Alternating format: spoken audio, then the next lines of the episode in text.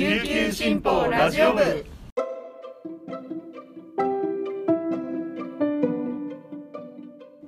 おはようございます。沖縄から届ける声の長官琉球新報ラジオ部です。2021年7月21日水曜日本日のパーソナリティはデジタル推進局デジタル編集グループの大城典子が担当します。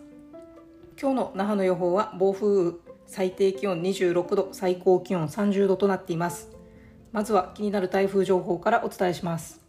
沖縄気象台によりますと強い台風6号は午前4時59分現在本島中南部と本島北部に最も接近しています。本島中南部では暴風となっており沖縄本島地方の沿岸の地域は大しけとなっています。暴風や高波に警戒してください。強い台風6号は今日午前3時には那覇市の南約230キロにあり1時間におよそ15キロの速さで西南西へ進んでいます。中心の気圧は970ヘクトパスカル。中心付近の最大風速は35メートル。最大瞬間風速は50メートルとなっています。今後台風は発達しながら沖縄の南を西寄りに進み明日22日にかけて強い勢力を維持したまま沖縄地方に接近する見込みです。沖縄本島地方では22日にかけて1時間に40ミリの激しい雨が降るところがあるでしょう。台風の進路によっては22日にかけて警報級の大雨となる恐れがあります。沖縄本島地方では土砂災害や低い土地の浸水河川の増水に十分注意してください。また沖縄本島地方では22日にかけて積乱雲が発達し落雷や竜巻などの激しい突風による被害の起こる恐れがありますので屋外での活動などには注意してください。台風の接近と大潮の時期が重なっています。本島中南部と本島北部では21日は沿岸や河口付近の低い土地での高潮による浸水や冠水に注意してください。なお沖縄都市モノレールユイレールと本島の路線バスは始発から平常運行を発表しています。皆さん風がとても強くなっています。油断せず十分に注意していきましょう。それでは本日のピックアップニュースを続けます。まず最初のニュースです。コロナ新規感染154人。34日ぶり100人超え。第5波に突入していると玉城知事。玉城デニー知事は20日県庁で緊急記者会見を開きこの日の新型コロナウイルス新規感染者数が6月16日以来34日ぶりに100人を超える154人に上り大幅に増加したと発表しました。玉城知事は感染急拡大の第5波に突入しているとの認識を示しここでできる限り抑え込まなければ第4波よりも厳しい状況を招きかねないと危機感を強調。この日の対策本部会議で県が保有している施設の休業などさらに強い規制措置を講じる検討に入りました。県は21日にも対策本部会議を開き4連休を前に今後の対処方針などを協議します。20日の感染者数は前の日に比べ119人増加前の週と比べても2倍以上となりました。移入例や県外へ渡航した県民に感染が確認された事例もあり感染力の強いデルタ株への置き換わりも進んでいます。続いてのニュースです。4連休で観光予約が一時増加も台風接近キャンセル相次ぐ。沖縄県への新型コロナ緊急事態宣言発令が続く中22日からの4連休に向けて県外から沖縄を訪れる航空や宿泊施設といった観光関連の予約状況が高まる傾向にありました。玉城デニー知事は県外との往来自粛を呼びかけていますが4連休前後の航空座席は5割から6割が予約で埋まる動きが見られ県全体で車両台数が減少しているレンタカーはフル稼働が見込まれました。しかし連休直前になっての台風6号の接近により20日からは予約のキャンセルが相次いでいるといいます。政府が沖縄の緊急事態宣言を延長すると発表した直後は4連休の予約にキャンセルが出ましたがその後は再び新規の予約が入り出していたということです。沖縄関係路線を運行する JAL グループは20日台風接近のため21日の終日欠航を決めキャンセル対応に追われました。台風の影響が出る前までは2019年と同じ規模の運行本数を用意していましたが担当者は特に離島便が需要が大きかった。しかし台風が来ると予約は大きく崩れてしまうと話します。全日本空輸は19年比で半数ほどの予約状況を見込んでいましたが台風の影響による欠航で4連休の輸送人員は減少する見込みです。本島南部の大手レンタカー会社は4連休前日の21日から24日までの稼働率が100%に近かったといいますが台風に伴う来県中止の影響を受け稼働率は半数を下回ると見込みます。以上本日のピックアップニュースでした。台風の影響がまだまだ続きそうです。沖縄気象台や気象庁のホームページそして琉球新報のウェブサイト琉球新報デジタルなどで最新情報をチェックして十分に注意していきましょうなお琉球新報では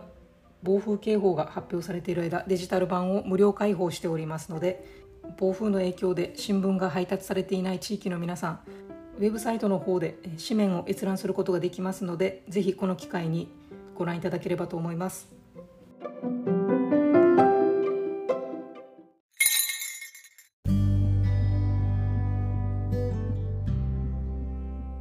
続いては記者のおすすめ記事を紹介する表紙記者解説のコーナーです。パーソナリティはデジタル推進局デジタル編集グループの大城典子が担当します。そして今回の解説は中部報道部の荒垣若菜記者です。よろしくお願いします。よろしくお願いします。と今回はオンラインでつないで収録を行っているため、音声が聞き取りにくい箇所もあるかと思いますが、ご了承いただければと思います。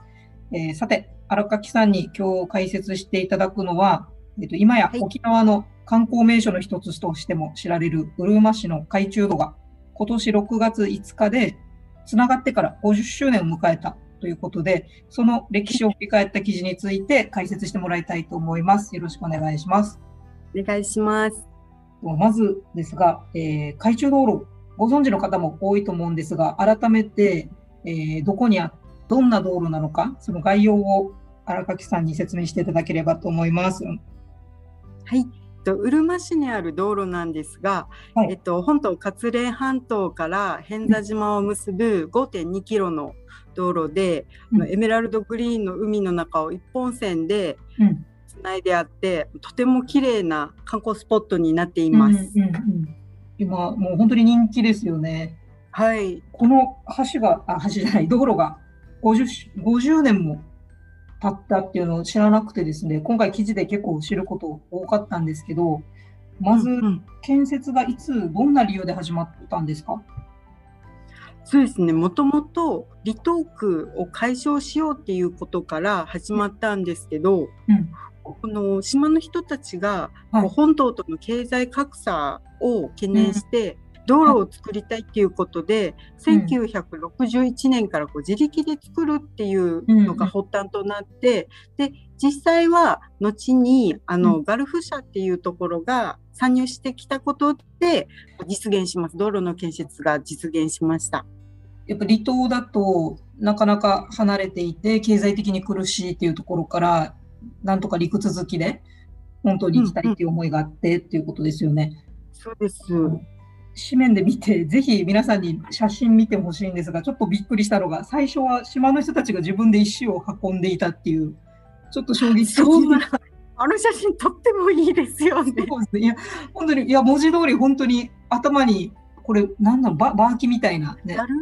そうそう、バーキーですね。カゴに石を乗せて歩いて、列をなして歩いてるっていう、すごい写真だなと思って。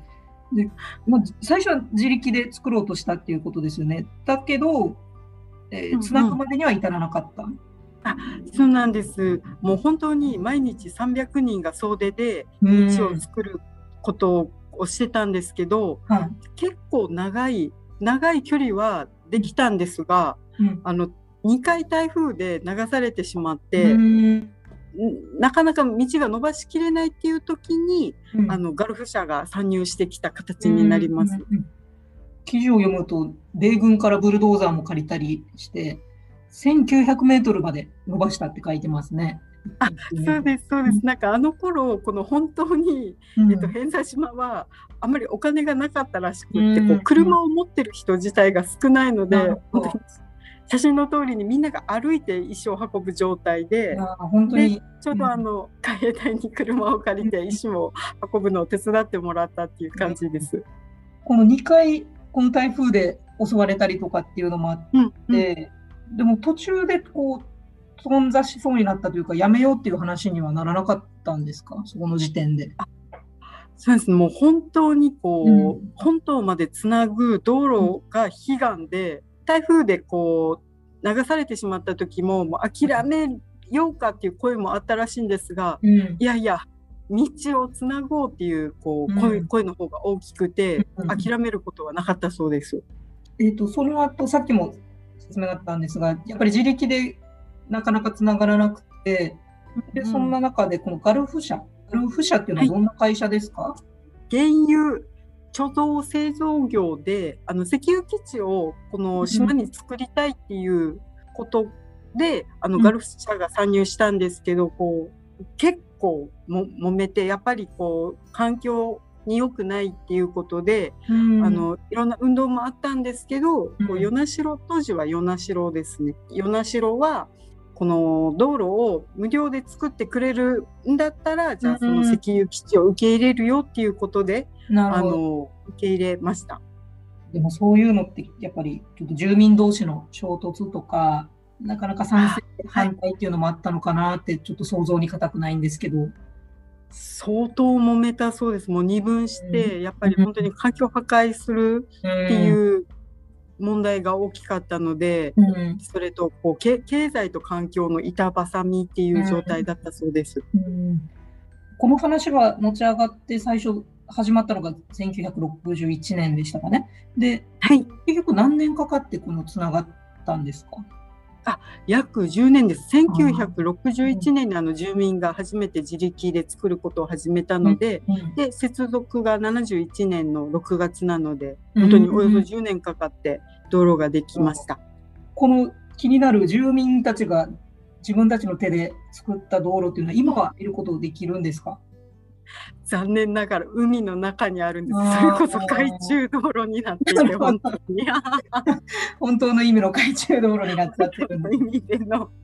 今つながってる道路とは別の場所にもともとはこの住民たちは作ってたっていうことなんですかね。と今つながってるのはあの勝連半島の方につながってるんですけどこの住民たちが目指してたのは短い距離のはい、あの近くに矢淵島っていう島があって、うん、今無人島で実際にある島なんですけど、はい、この矢淵島を目指して作ってみました。なるほど。元村長の奥平さんにお話聞いたっていうことなんですがこの道路がつながった時の瞬間のお話ってされてましたか？もう綺麗に覚えてるらしくて、その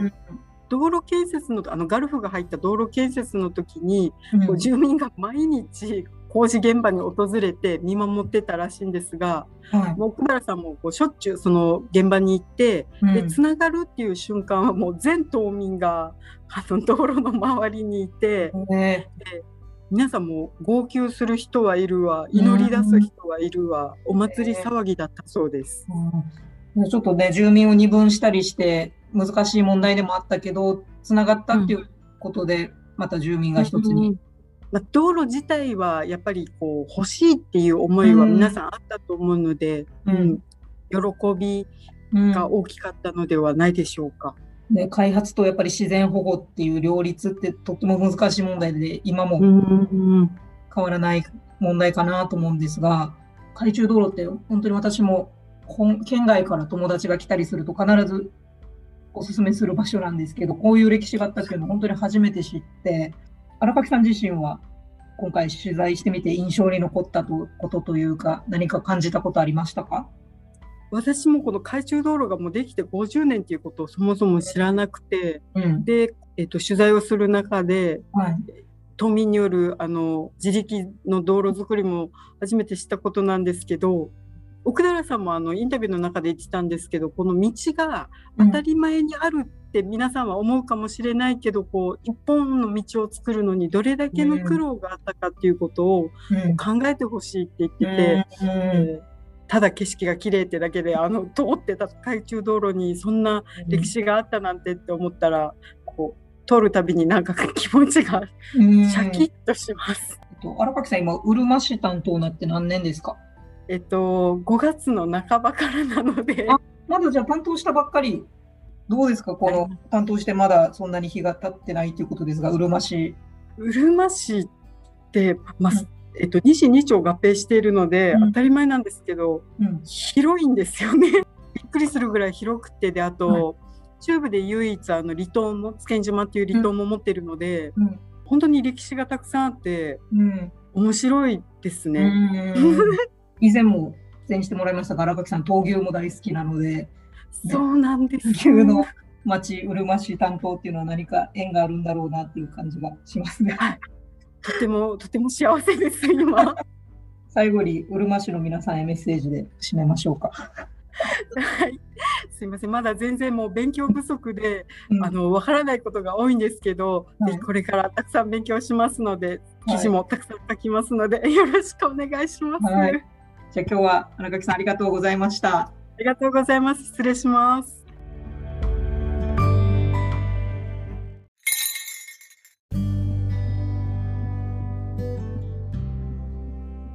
はい、ここまでのお話いかがだったでしょうか。今回は海中道路の歴史について解説してもらいました海中道路といえば沖縄でも人気のドライブコースで私も県外の友人が旅行に来ると、えっと、行きたい場所ある？って聞くと大体必ずと言っていいほど候補に上がってきます、えー、その時は活連城だったり、えー、北部観光とセットで案内することが多いですかね。あとはあの市花りアートというアートイベントのえ舞台にもなっているので島々が。でそこに行く時に海中道路を通ったりします。比較的平坦なのでランニングコースとしても実は人気があったりしますね。沖縄でも本当に有名な道路なんですがこんな歴史があったんだなっていうのを今回の記事で初めて知りました。で中でも元村長の奥田さんの言葉が印象的だったんですが島民の生活も便利になった一方で島の外への人口流出も起こってしまったっていうこれは本当に沖縄のあちこちで同じような話を聞くなと思いました。今後私たちが沖縄をどうしていきたいのかということを歴史に学ぶべきなんだろうなと思います。では最後までお聴きいただきありがとうございました。今日一日皆さんに素敵なことが起こりますように。今日も一日頑張っていきましょう。チューンチバティイチャビラヤタイ。